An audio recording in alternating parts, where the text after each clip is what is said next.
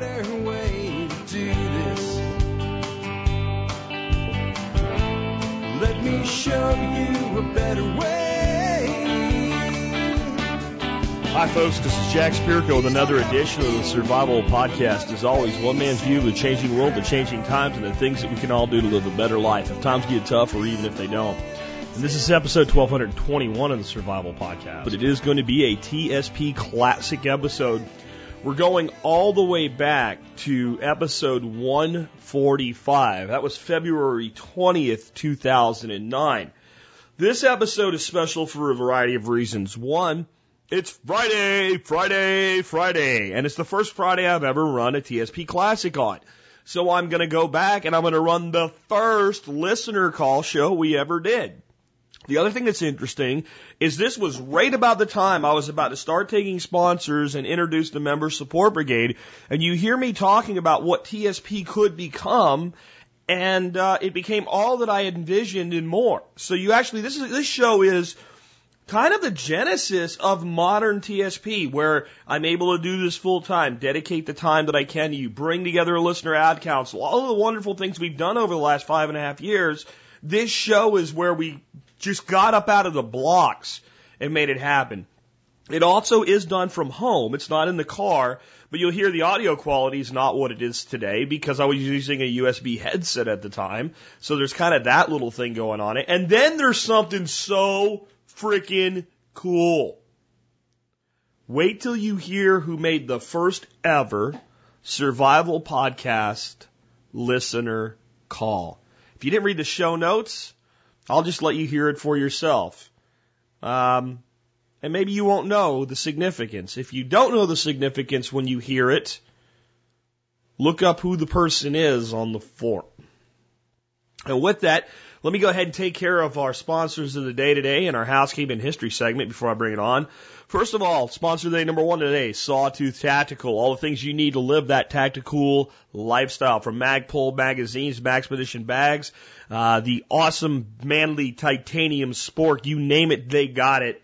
SawtoothTactical.com, available at sawtac.com. Next up today, ready made resources. All the resources you need for your preps, ready made, ready to go point, click, and buy on their website, and you can uh, get that stuff shipped to you with great pricing, great service, and lightning fast shipping. Ready Made Resources is the company that provides what it says it does, does what it says, and says it in their name. Ready Made Resources. Dot com. Remember, Ready Made Resources, Sawtooth Tactical, many of our sponsors and a lot of other people do discounts for you in the Member Support Brigade. Before you order from either of our sponsors today, log in and see what special deals they have just for you as members of the support brigade. If you'd like to join the support brigade for those benefits and others, including our weekly uh, weekend review for MSB members on video only and other great benefits that we have there for you, consider joining. Just go to the survivalpodcast.com and click on members or the members support brigade banner and you can see how to sign up either online or by cash check or we do take silver by mail. If you are military, law enforcement, Peace Corps, active duty, or prior service, or if you are a first responder like an EMT, paramedic, or firefighter, also active duty or prior service, you do qualify for a service discount. Just email me at jack with service discount in the subject line, and I will get back to you just as soon as I possibly can uh, with a discount code. A little note right there. If you email me in the next 10 days, you're probably not going to hear back right away, and you might not hear back for a couple days. I am in Denver, Colorado right now. That's why I'm running reruns all this week and next week. Um, doing uh, the Self Reliance Expo. I hope to see many of you folks there uh, for the early meet and greets during the day, for my speaking engagement on Saturday afternoon, for the after hours meet and greets. I'm trying to be extremely accessible while I'm there. Um, but uh, I'm, I'm gone, and then I'm on vacation with my beautiful, wonderful, awesome wife for like a week. And while I'm on vacation, I'm not working while I'm on vacation, not because I'm too lazy to work, but because she deserves to have her husband not work for a week and spend time with her. So that's what I'm going to be doing. So I'll answer emails in the evening, critical emails only. Um, this would be a good week to uh, hold off on your your uh, long emails at least until uh, no the week after next. So uh, until next Friday. So let's take a look at the year of the episode, uh, 1221 in this case, and, and not much is going on other than the Mongol advance uh, to the west. In January of 1221, the Mongol army under Josai captures the city of uh, Garanje, uh, and commits genocide on the inhabitants. Reported contemporary scholars uh, say that it was over a million people killed in the year 1221. That's unbelievable if you think about uh, the methods by which uh, you would kill another human being in 1221. There were no machine guns, let's put it to you that way. Um, Genghis Khan eventually enters the Indus Valley in what is modern day Pakistan. So things are continuing to, the barbarians are now almost at the doorstep, and no one seems to care in the east, or the west, I'm sorry, uh, because the Holy Roman Emperor Frederick II is busy founding the University of Padua in Italy. They're building schools while the Mongols are moving in from the east. And uh, that just shows that horrible things can be going on in the world that might affect you someday, and you might not be paying attention. So that's just something to think about as uh, as you uh, prepare for the unknown, whatever that may be. Think of that. Now I want to take you back again. This is uh, February 20th, 2009. The show is right about eight months old at this point. This was originally episode 145. First call in uh, show ever. And get who the first guest to call in to the show was. Makes it really special. And until I did this, I never realized that this person was the first caller ever into the Think line. Quite fitting. Um, I got an email yesterday from somebody after I suggested that maybe we uh, would set up a members area uh, for members where I would do things like I'll keep the first 50, the most recent 50 shows available on iTunes for, for automatic download and what have you, but then I would archive off everything older than 50 episodes, but put them in zip files. It's actually already been done and make them available only from the members area and try to come up with some other things just for members. These would be some uh, some videos from me, and maybe some things that some audience members might even uh, donate. I know some people have put together PDF documents or things like that, and maybe you would be interested in uh, donating those. Hold on, folks. Uh, I'll be right back. You know, even when you don't mobile podcast, and I could edit that out, but I want to keep things real for you folks and realize that you know this isn't a professional radio show. This is a guy uh, that believes in something here, and uh, that was actually the dogs barking. I had to throw them out because I had a guy coming over today that's doing some refacing work on my cabinetry for me. So, um, from a local business, imagine that. So, um, anyway, I was saying, uh, you know, that I would put these different things available just to the members, and maybe some of you guys out there that have electronic product would be willing to, that you normally sell would we be willing to donate it for the members area. That would give you some publicity and exposure. Uh, so there's some different things we could do, and I just want to make sure that if I do have a supporting members brigade, which is what I'm thinking about calling it now, uh, that there's something that you get for being part of that that other people don't. But this guy seemed to be upset and said, I won't listen to you if you charge for what you're doing. And I think, I'm not sure, because I emailed him back and said, do you understand that I'm only talking about creating something additional and letting people voluntarily support the show through that? Or are you upset about that, or do you think I'm saying I'm going to charge for episodes of the show? And he never answered me, but I, I don't plan on charging for the show, folks. So uh, please understand that that is uh, not the case at all. And uh, I'm just looking forward to maybe if I can get enough support. And with the number of people that are listening to this show now, if 20% of y'all um, were to support my show at, at a measly five bucks a month.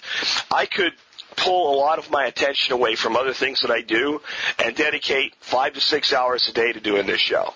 And what I guess I would point out is I could do more things like I'm doing today, but I could do it with live calls. I could get more guests on, do more interviews. I could make the show better for you, but it's going to take user support, listener support to make that happen. And, uh, I mean, if, I, I don't mean to like pump up my own show here or anything, but if you think about this, I've built this entire show um, in 30 to 40 minutes a day uh, with a little bit of research on the internet and the television set and throwing it together as I go. Doing it off the cuff, an average speed of 60 miles an hour, except when I'm locked up in traffic, dodging traffic, dodging road hazards, and spending maybe 10 minutes splicing it together uploading it online, and then maybe 10 minutes writing the show notes that I write actually write the show notes after I do the show. And if I can make the show this cool uh, with that environment, if I could really dedicate more time to it, I think I could do a better job for y'all. So that's the that's the motivation here to create a uh, enough of a little revenue stream off of this that it can become a component of my active business life, and I can make the show better for you. So hopefully you'll be interested in supporting that. And uh, let's get on with uh, taking some calls. So let's just go ahead and I'm not going to introduce the calls. I'm just going to go ahead and take the calls and then come back and respond to them. Hey Jack, this is Heavy G. Glad to call in. This is a great feature. Love the podcast. Here's my question. What are some factors to consider when it comes to bugging out or bugging in? You've covered this on some shows, but like one show with, you know, the, the factors there would be good. Bugging in, bugging out, factors. Thanks a lot, Jack. Keep it up. Bye bye. Well, um, let me say first, thanks to Heavy G for all the uh, all the things you've done to help with my show. I know you've uh, been a very active forum member, and I appreciate that a lot. And uh, what you do there is important, and it builds a sense of community. And I want to thank you for that. I also know that you've um, you've posted some reviews on my forum and then instead of reposting them on other similar forums or other forums that are maybe, you know, related topics, you've gone and said, hey, I've posted a review over at, and that's shared my show with other people. That was real creative and it was more than I could have expected. So thanks for that as well. So, yeah, I just want to say thanks and, uh, recognize that I've observed what you've been doing and how, how much of a dedicated listener you've been and, and say thank you. On your question, you're right. I have covered it before and it looks like you're wanting a whole show on bug in, bug out factors. And that sounds like a great idea, and it's something I definitely will do. I think I've actually done it, but I'll do it again, and maybe I can be a little more specific and, and keep it just on that topic. But I think the simple answer always comes down to it's the same as any survival situation. I'm sitting and I'm looking and I can either try to climb up a cliff or cross a river. And as I sit there and I look, I look at the cliff and I look at how steep the cliff is, how loose the material is, and I think if I risk climbing the cliff, is there any hope that what's at the top of the cliff is better than what's down here in the river valley? And then I look at the river and I say, how fast is the river moving? How deep is the river? And is there any hope of anything better on the other side of the river? And I have to judge the two things that I have to do. And then my other option is to stay down in the river valley and keep walking down the river. So I've got two ways to bug out there and one way to bug in. Or maybe it is I back away from the riverbank and make a camp and wait for help. And then I have to say, how long is it going to be before help comes? Are the things that I need here going to be available to me, right? So this is, this is basic wilderness survival. And you think that wilderness survival and domestic survival in a shit hit the fan scenario are different. But when they get down to the psychology of them, they're really not. So what it always comes down to with bugging in or bugging out is I'm sitting in my house, I'm watching whatever form of unrest is making me uneasy and making me think about bugging out. I have to say, one, what is the propensity for this thing to happen? Two, if I'm going to bug out, do I have a place prepared to bug out to? If you do not, then it doesn't make a lot of sense to bug out. It almost makes your choice for you. Three, if I do, how much danger is there right now in me traveling there? What will it do to my life, economically, socially, etc.? Is it time to take the risk? And it's really got to be that. So, like, I can't say, well, if it's global thermonuclear war, bug out because I don't think it really matters at that point. We're all done unless you have a deep cavern in in the limestone mines in Kentucky. Um, but let's say it's a threat of pandemic flu. Uh, my instinct right here, if I thought it was a credible threat, it was beginning to grow, and I didn't think it actually had reached us yet, but I thought it would, I would bug out. I think it's uh, it's something that would cause uh, real grief around the country, and I'm willing to take the risk of bugging out. If it were there's riots in Dallas, but it's not like some national unrest. It's some specific thing to Dallas, like the LA riots were. You know, I'm 50 miles from Frisco, but I'm 30 miles from Dallas. And uh, unless I started to see kind of the unrest starting to brew around here, I'd probably wait it out, let the National Guard and SWAT teams go in and put it down.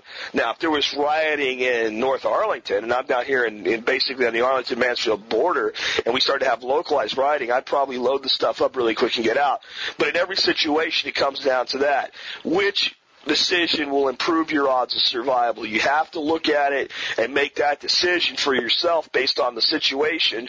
And the reason it's hard to give a specific answer to any individual is you don't know that individual's capability uh, from a standpoint of survivalism, from a standpoint of transportation, and you don't know what resources they have in their home or where they're going. A lot of people, you know, have taken the, the initiative and gotten a bug out location.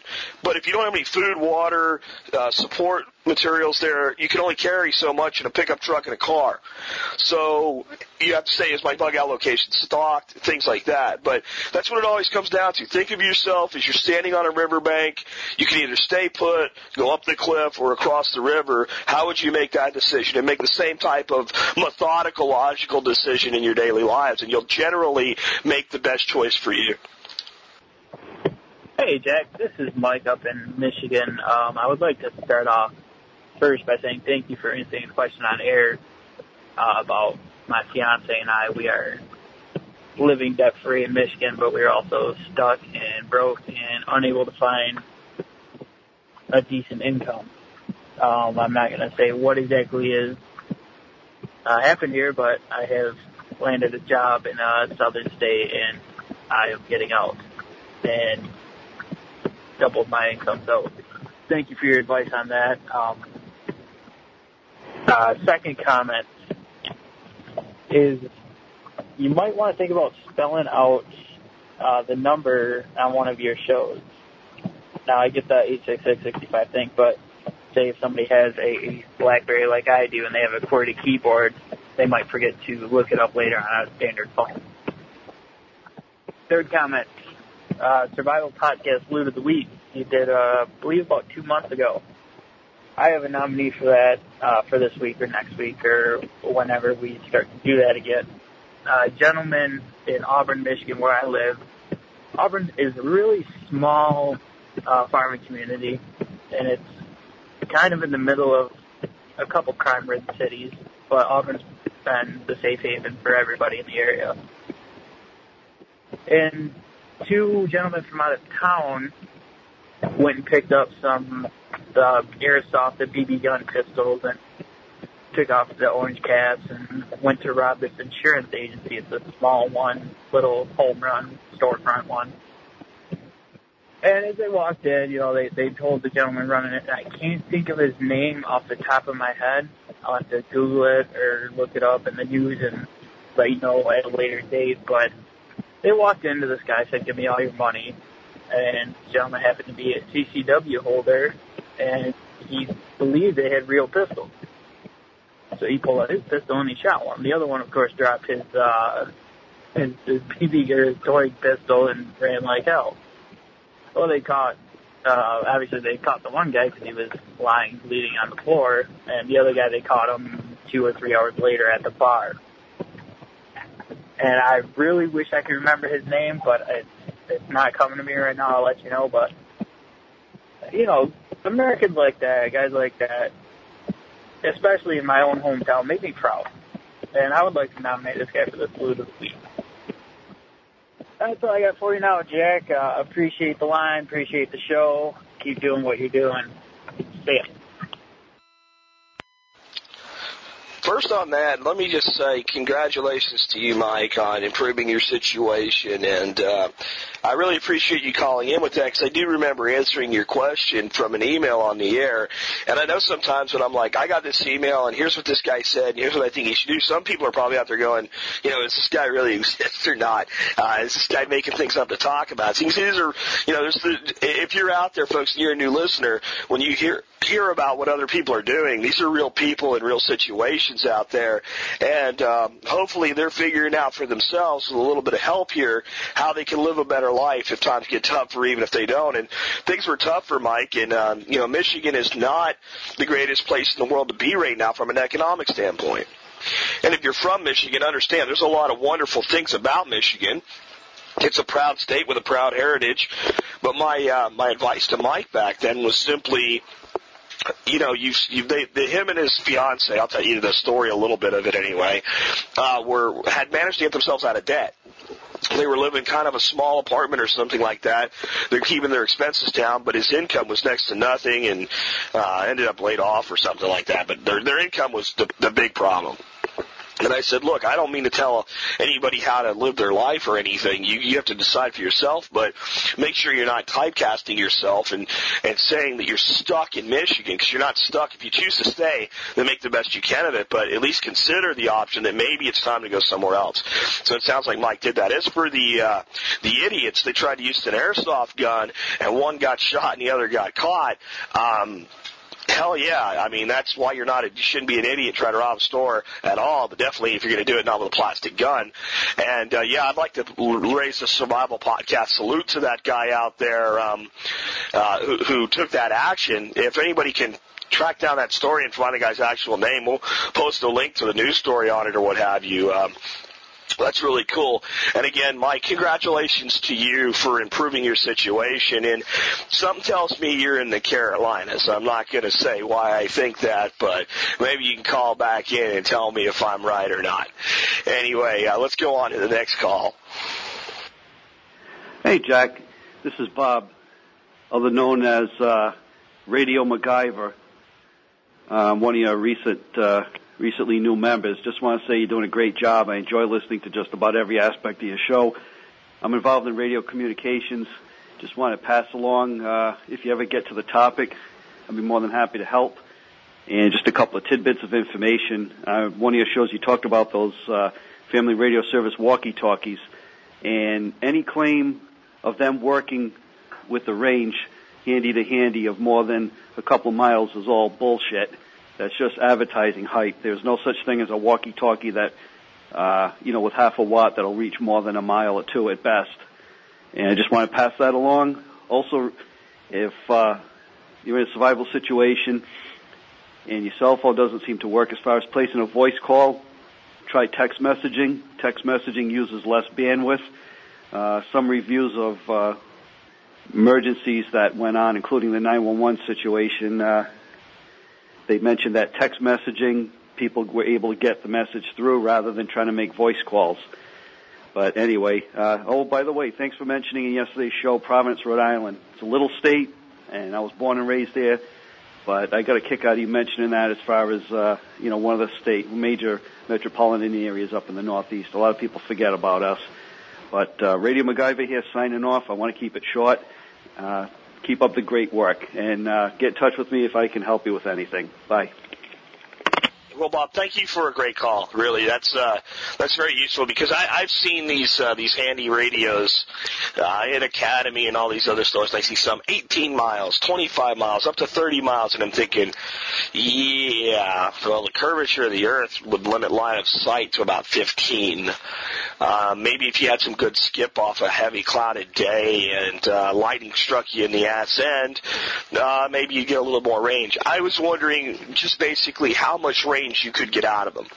Uh, so one to two miles is kind of what I was thinking. You've saved me from, you know, maybe buying a few different models and testing myself. Uh, thanks for confirming my my thoughts there. I appreciate that.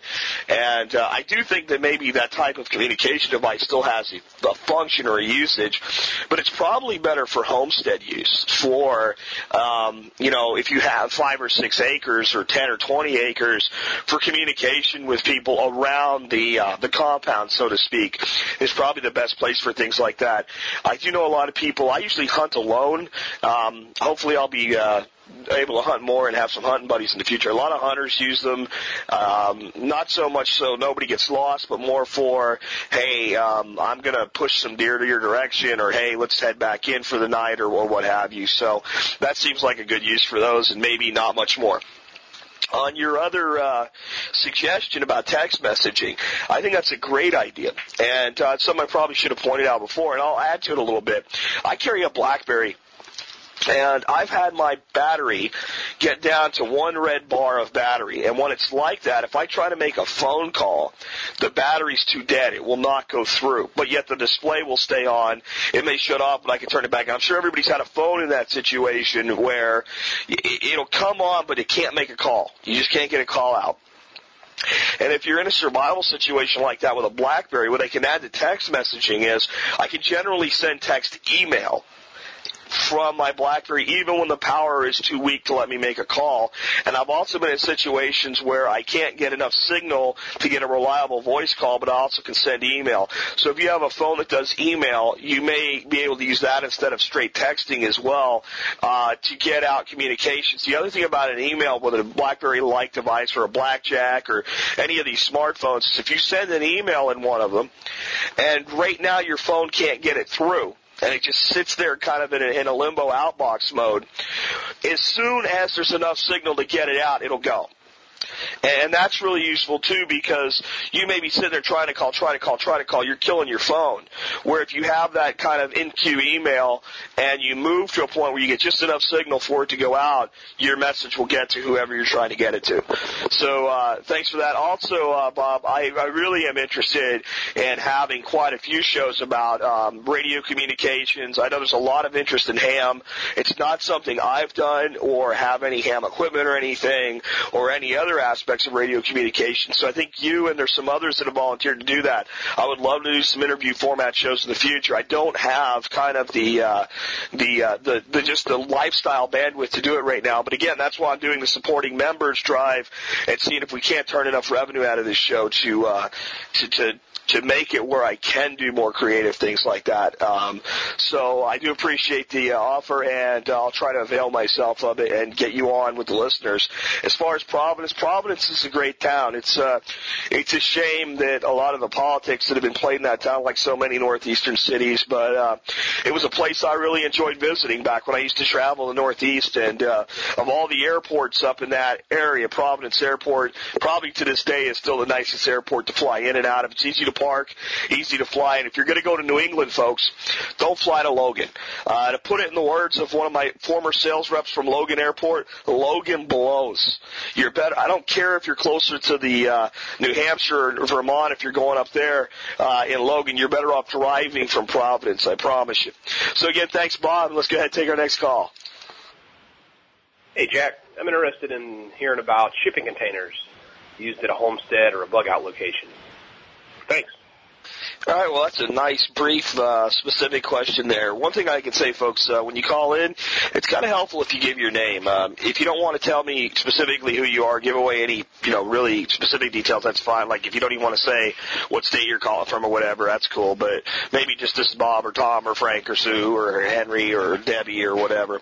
Uh, and as I continue, uh, let me apologize if any of this uh, background noise is coming through here as this guy beats on my cabinets. Uh, I've got the sound backed off best I can for you, but I just want to go ahead and roll through the show and get it wrapped up. Anyway, on the subject of uh, shipping containers, something I've actually looked into quite a bit, and uh, I think there's a lot of potential there. And there's really two ways I see to use them. And just to be specific, when this guy's talking about shipping containers, he's talking about the great big giant ones that they put on ships that come over and are lifted off with a crane and maybe go on the back of a semi truck. All right, um, generally eight foot wide, but as much as 30 to 40 feet long. Solid steel, very very sturdy. Wood floors built into them there's actually entire businesses now that are set up around building houses out of them.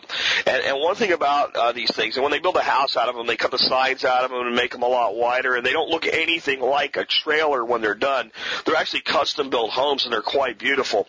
Uh, if you live in a weather, you know, a dangerous weather area for tornadoes or uh, hurricanes, it's about as solid as a structure as you can build, and they they mount these things down onto a concrete foundation that goes down into the ground, and I think they could probably withstand just about anything uh, from a standpoint of tornadoes or, or things like that. So there's an advantage there. When you look at the cost of construction, though, I don't know unless you're really handy and can do a lot of the construction yourself and use them as a shell if you're going to save that much money. Uh, to put doors in them and whatnot, they take a torch, obviously, to cut. So you have to be able to weld and uh, cut metal and cut steel. And if you want to put two of them together, you're into the same situation. It's a lot of welding. There are companies that will do it for you. If you just buy one, best I can tell in most parts of the country right now, there's so many of them, they're dirt cheap, and that's why people are turning to them. And if you just want to buy one, have it delivered, and say put it there, and they just dump it someplace for you, um, that's right now running about three to five thousand dollars, depending on where you live. And actually, the closer you live to a big urban area, the cheaper it is because there's less distance involved. There's probably a port somewhere with a bunch of these sitting there, and that would be for one that's been used, but not excessively. It's not all messed up. It's it's in good shape. The doors work and everything. I think the best potential in using them on a bug out location would be in the following order. One, you have a well-defined bug out location and you're looking for an additional structure on it to use for storage and things like that. I think they're absolutely outstanding and one of the smaller models the 20 foot range may be perfect for that. Um, I heard, I've heard of people burying them. You really need to think about what you're doing if you bury them because um, they're steel. They'll rust eventually in time. Uh, so that's something else that definitely has to be considered. And I guess the uh, another thought on that is they're actually a steel box. They get very, very hot in the sun, but there are thermal paint coatings that can be sprayed on them that will actually give them an R factor over 20, which an R20 or higher is, is about as good as most homes in America from an insulation standpoint, and you can do that just with paint. Uh, the problem with, let's say, adding thickness to the walls, if you do it on the inside, they're only 8 feet wide. So unless you're splicing them together, if you're putting up an internal wall with additional insulation, if you put six inches on each side, you've just taken your eight foot wide, which is pretty narrow of a place to, to kind of reside in, and made it seven feet. So you, you really need to think about that. If you do an outer shell, well, you might as well just build an outer shell. So they have limitations, but they definitely have some really uh, advantages from a survival situation. Uh, another way that you might use one is to get one of these things, have a concrete foundation poured, use it as a storage facility and make it a tornado shelter if you live in a tornado prone area. Uh, I think if you're in there and if it's if it's attached to a foundation the right way, you are as safe as you could be anywhere. So so those are some really cool ways. Now another thing that you might do with one of these is plan to use it like that in the future for storage or an extra compound building. But maybe you go out and you find that little piece of land that we talk about lots of times, and on that little piece of land, what you do is uh, you just put that container for the time being. Maybe you bring out a generator set, you cut some windows into it, maybe you put it somewhere where it's shaded so it doesn't get beat on by the heat so much, have some fans and things like that. Maybe it's basically your camping shelter for you while you're fixing up your homestead and getting ready to put a structure for living on it. If you want to build a, a complete house out of them, I, I don't really fault that. I think it's a great thing to do. It's a great use of something that's in massive surplus right now.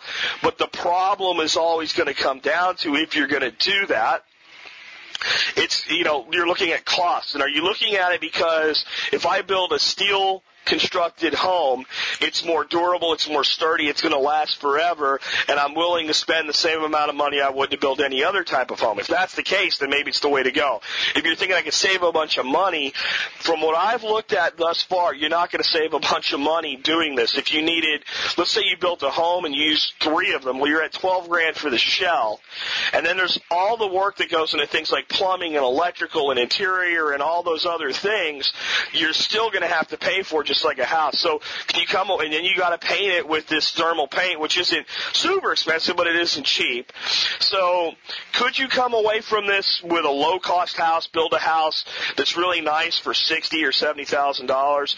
Yeah, there's probably other ways to do that as well. It wouldn't be as sturdy, but if you're going to keep the construction costs that low, you're probably going to have to be the real handy kind of person that can do things for yourself. You're going to bring contractors in and all, um, it's not a money saving thing. It's a decision based on you know, one environmentalism. There's so many of these damn things laying around right now, and it's partly because the economy's weak, but it's also really more about how much we import to this country versus how much we export.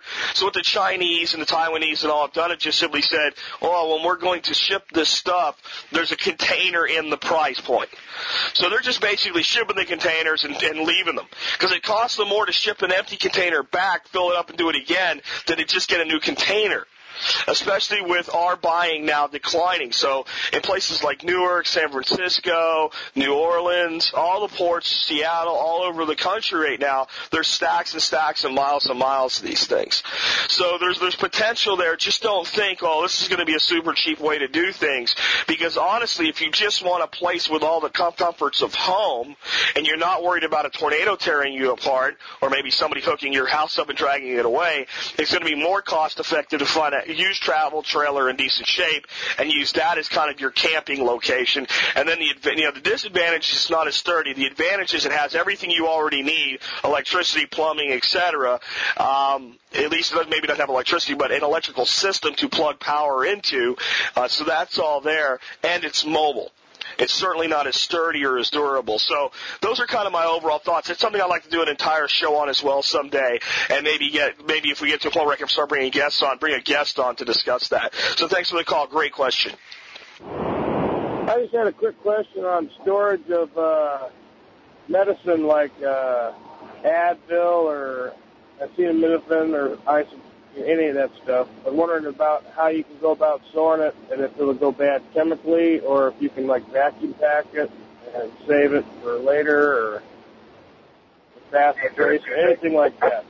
Thank you. That's another great question, and that is uh, the guy that called twice. So this is the one of your questions that I've decided to ask today, and I'll, I'll let everybody know that that call comes from the Alaskan interior. Uh, that's how far we're reaching with this show, just within the United States alone. Anyway, um, whenever you store anything, I don't care if it's food, I don't care if it's medications, I don't care what it is. If it's perishable, if it has a shelf life, um, your biggest enemies are uh, temperature specifically in most instances heat, unless you're talking extreme cold, temperature and oxygen. So your question is, will it matter if I vacuum seal it? Uh, the answer is it will matter, and yes, it will extend the storage life. Um, I don't believe that when I look at a bottle of Motrin and it says that, you know, I buy it today and it says that it will expire on uh, 2010, that it really expires. I think that uh, pharmaceutical companies, specifically over-counter stuff, is uh, required to place expiration dates on them. Now, there are some things that are highly perishable. Uh, if you're diabetic, you know that insulin has to be stored in a very specific way, uh, what have you. There's also oral insulin, and uh, I might as well throw this in. If you are a diabetic and you rely on injected insulin, oral insulin is probably not really an option for you for day-to-day life, but it might be something to discuss with your doctor about having some on hand in case you end up into an incident where it's your only option. I'm not sure if that works or not. I'm not a doctor. Uh, but yeah, uh, your best thing you can do is vacuum pack things like that. And if I had a choice, and this is my personal choice, you have to make your own personal choice. Again, I'm not a doctor here, but between uh, suffering through some really bad leg cramps and leg pains, uh, or eating a, a, a couple Motrin to deal with that situation when I really don't have the time to deal with it, uh, that happened to be five years old, but they were vacuum sealed and not kept in a uh, boiling hot location, uh, I think I would go ahead and take them. And I don't think I would have any fear. And if, if I'm wrong about that, somebody please write in or call in and let me know, and I'll make the correction. Uh, but I think that that definitely would extend the life of that. And I also want to point something out to you guys. Uh, I'm not a big believer in Motrin, ibuprofen, Advil, any of the medications other than when they're necessary. But I will tell you this, when you are going to really exert yourself hard, or if you've gotten a sunburn, okay, and it's, I say if you plan to get a sunburn, because you shouldn't plan to get a sunburn. If you if you have already gotten a sunburn, or you are going to exert yourself real hard, taking a couple Motrin will go a long way toward reducing your uh, your discomfort. Uh, especially when you're in that state where you're, you're sunburned, but it doesn't hurt yet. It just happened, and you know that a couple hours from now it's going to start to set in and be painful. Um, that's the time to take some Motrin. When it comes to exerting yourself really hard, if you're going to go elk hunting or something like that, or like the other day I went out and I built another raised bed, and I knew it was going to be tough because the ground was tough and all, and I took a couple Motrin, not after, but before, uh, and it improves your recovery time, so it's something you can use in a survival situation. And the other thing that I'll tell you, and most people just don't realize this, is that large amounts of vitamin C, I'm talking 500 to 1500 milligrams of vitamin C prior to physical activity, and again at the end of physical activity, uh, will go a long way toward reducing muscle pains and muscle cramps as well. And I learned about this kind of a strange way. We had this old Brittany Spaniel hunting dog uh, that when he got to about 11 was just so sore after we took him hunting, um, he, he we couldn't take him anymore we read an article in Outdoor Life magazine about giving dogs vitamin C. Uh, there were older dogs that were getting sore prior to hunting, and one when we came back. And we gave him uh, 500 milligram vitamin C in the morning. Took him hunting, brought him home, gave him 500 milligrams of vitamin C. He was a different dog. Now we could only hunt him maybe once a week, we couldn't hunt him as hard as when he was a pup. But it extended his hunting career, and for the dog, it was important, folks. Trust me, this was a dog. If you pulled the gun out of the gun cabinet at midnight to to wipe it down and clean it because you were watching late night TV and we're looking for something to do, he started barking and running for the door. This dog wanted to hunt. He lived for it. Uh, so I thought, well, if it works for dogs, will it work for people? And I've tried it, and it's something you can try for yourself. Uh, again, anytime you're going to be doing a lot of muscular exertion, long walks, hiking, vitamin C and a couple Advil in the morning, and then at the end of it, maybe the Advil, maybe not, but definitely the vitamin C again. So, uh, and again, you can extend the life of that vitamin C the same way for long-term storage with vacuum packing and keeping the temperatures from getting too high. Yeah, Jack. Um, I know you're uh, enjoy gardening and what have you, but I, what are your thoughts on uh, using worms like the red worms in your compost, or give feeding your kitchen scraps to the worms, and using the worm teas? Is that more trouble than what it's worth, or is that uh, compost on steroids, or just what are your thoughts on it? Um, appreciate it, and I appreciate the show too, Jack. Uh, big time. Thank you very much. Well, um, let me say first, thank you for listening and thank you for calling in. I appreciate the participation and I appreciate the question. I just talked about this recently, but it, it does bear repeating constantly when it comes to uh, to gardening and specifically organic gardening. And remember, folks, I think that if you're not producing some of your own food, you really have a problem in that no matter how much food you store, you're going to eventually run out if you get in a situation where you can't procure more through normal channels. And if you're trying to cut the budget, then producing some of your own food cuts the grocery budget. So it's good all around to do, but we want to do it organically, and we want to do it organically not because we're trying to save the planet, though that's a noble goal, but I don't think your garden will save the planet by itself. And I don't think if you use a little Miracle-Gro, you're going to destroy the planet. But if you can get your garden as close to 100% organic as possible and get the ecosystem flowing, so to speak, you'll have better results. And that's why I organic garden. I don't organic garden because I have a, a, a extreme terrifying, terrifying phobia of high nitrogen fertilizer, and I don't do it because I know that the high nitrogen fertilizer that they're fertilizing the corn to make bio, biofuel with actually comes from natural gas. I do it because it works better. And if you look at farm soil that's been heavily fertilized for years and it's still producing, but they have to fertilize the hell out of it to get anywhere with it, it, generally has this brown color to this light tan brown color. And you pick it up and you feel it and you think without moisture, this is dust. And the only thing that keeps moisture in it is that when it rains and the bottom side gets wet, the top forms like a shell. Right? We've all seen soil like that where you, t- you push the top down and it's kind of hard and it cracks and then the undersoil is moist and it looks better but it's just darker but it's that tan brown color you know what I mean? When you organically garden you end up with this rich deep black soil. And what I'll try to do for the members area videos one of the first videos maybe is what I'll show you is what my new raised bed looks like in the first season with this great compost and all this great material but before it has a season to break down and be used and be infiltrated by the animals and the the, the worms and the little creatures and everything like that, uh, and then show you what one that's a year old looks like, and then show you what one that's two seasons old looks like, and what the difference is, and it's all because of the worms more than anything else. So my view on the worms is they should be used everywhere. There's nothing wrong with throwing, especially there's some red wigglers that are specifically um, they, they they deal well with heat and there's nothing wrong with throwing half a pound of red wiggler straight into your compost heap.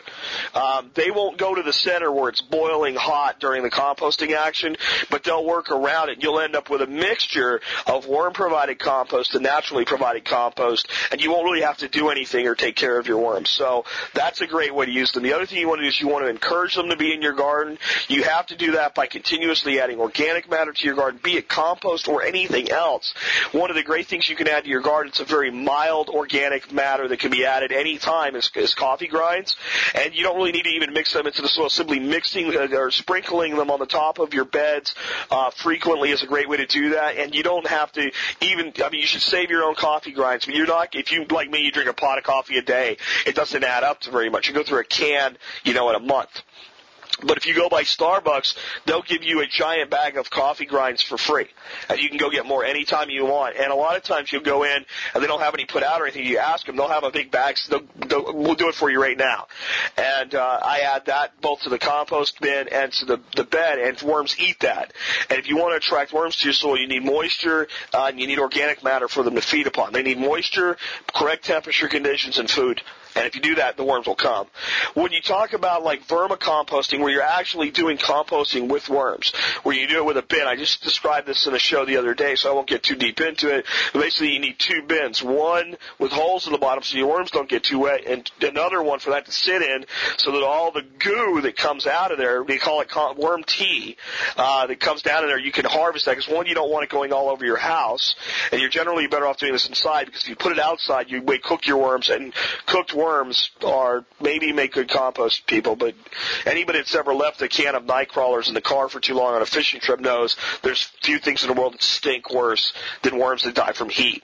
So you got to think about where you're keeping them. Now the good thing is if you do worm composting in your house, it doesn't stink. It doesn't smell bad. Do not feed them anything meat no meat products, no meat, no bone, nothing. All uh, tea bags, any vegetable matter, things like that. A pound of worms will go through about a pound of waste in a week or less. I've heard people say a pound a day. I've never seen a pound of worms eat a pound in a day. Haven't seen it. I've seen them do a pound in a week though. So if you're going to keep worms in your home, you have to make sure you have enough food for them. Now here's the good news. Let's say you put a big worm colony to work in a bin or maybe one of those black ones that they sell with multiple levels. And those things look pretty cool and let the worms just decide where they want to go. And honestly, I may buy one of them this year and try it out, uh, and let you know my thoughts on it. I think they're worth the hundred bucks they charge for them and, uh, they'll do a good job. They have a nozzle to let that worm tea out of the bottom and what have you. And that's great, uh, fertilizer as well. But let's say you get to a point where you realize, hey, um, I'm just not providing um, my, uh, and that's not the end music yet, folks. That's the uh, background. Anyway, um, you may get to a point where you realize I'm not providing them enough food. They're eating the food faster than I can provide it for them. Well, then take part of your population, release it into your garden or release it into your outdoor compost pile, and uh, let them continue to reproduce. The the big thing you're looking for is worm castings, which are worm poop um, from your worm composting, and you add that to your soil as you please. Um, you can over fertilize with that with crops like peppers that if they get too much nitrogen, what'll happen with them is they may shed their peppers and just get huge bushes. Uh, so be careful with how much you add to pepper beds and even greens like lettuces and things sometimes will kind of pig out on nitrogen if you overdo it. So be a little bit careful there. But it's a pretty, I mean, unless you're talking a ton of it, it's a pretty, uh, a pretty gentle fertilizer. You can pretty much use it for anything. It'll improve any soil. So to me, worms are great, but it's not just about worm composting. It's about encouraging the activity of worms in your soil where you're growing actively. That's the best thing you can do. Now the beauty of throwing those worm castings in there is inside of those worm castings are also thousands and millions of little worm eggs. So you'll be doing both at the same time. So I think it's a great way to uh, to compost. Something you should really look at doing if you're serious about organic gardening. Well, that's the last call we're going to take today, folks, and I think it's all my voice has in it. But I want to wrap up with uh, two things. One, I did not ignore Mike when he suggested that when I give out the call-in number, if you want to call in, that I give the numbers out. I've just elected to do that here at the end. And the number again is 866-665-THINK, 866-65-THINK. And uh, if you're on a BlackBerry or something, that's 866-658-4465. Again, 866-658-4465. Uh, the last thing I wanted to uh, to end with today, though, is yesterday I posted a video uh, that came out prior to the election of pre- uh, now President Barack Obama, then Senator Obama, uh, ha- having some children sing for him. And I also got on a guy for anti-Semitic comments. More about that in a second as I wrap up here. But somebody got really upset and said I'm being very partisan, and maybe I'm being too partisan. Uh, folks, I, I hope you understand that partisan would mean that I'm saying let's get the Republicans back into office. Uh, when Bush was president, I beat up on him plenty, and now that Barack Obama is president, I will beat up on plenty him on plenty. That is that is not partisan. That is independent, and that is where all my political views come from from on the show. When a president does something good, I'll say it's good. When a president does something bad, I'll say it's bad. Same with a congressman. Same with a senator. That's what I'm saying. These these these house uh, state house representatives that are violating state sovereignty bills, they're doing something good. So let's pat them on the back. And when they do something stupid, I'm going to beat them up. And if you think that's partisan, I really can't help you. And, and I hope that most of my listeners understand the difference between that. And what he said is, you, you know, you get on a show and you talk about, you know, deleting anti-Semitic content, uh, comments, and then you post a video that equates Barack Obama to Hitler. And I'm thinking, did you watch the freaking video? And the guy's name on the forum is some dumb guy. All right, so some dumb guy not my words, your own. Did you watch the video? The video doesn't make any accusations about Obama. All right, they took an actual video of children singing praises to Barack Obama, which should send chills up your spine if you listen to it.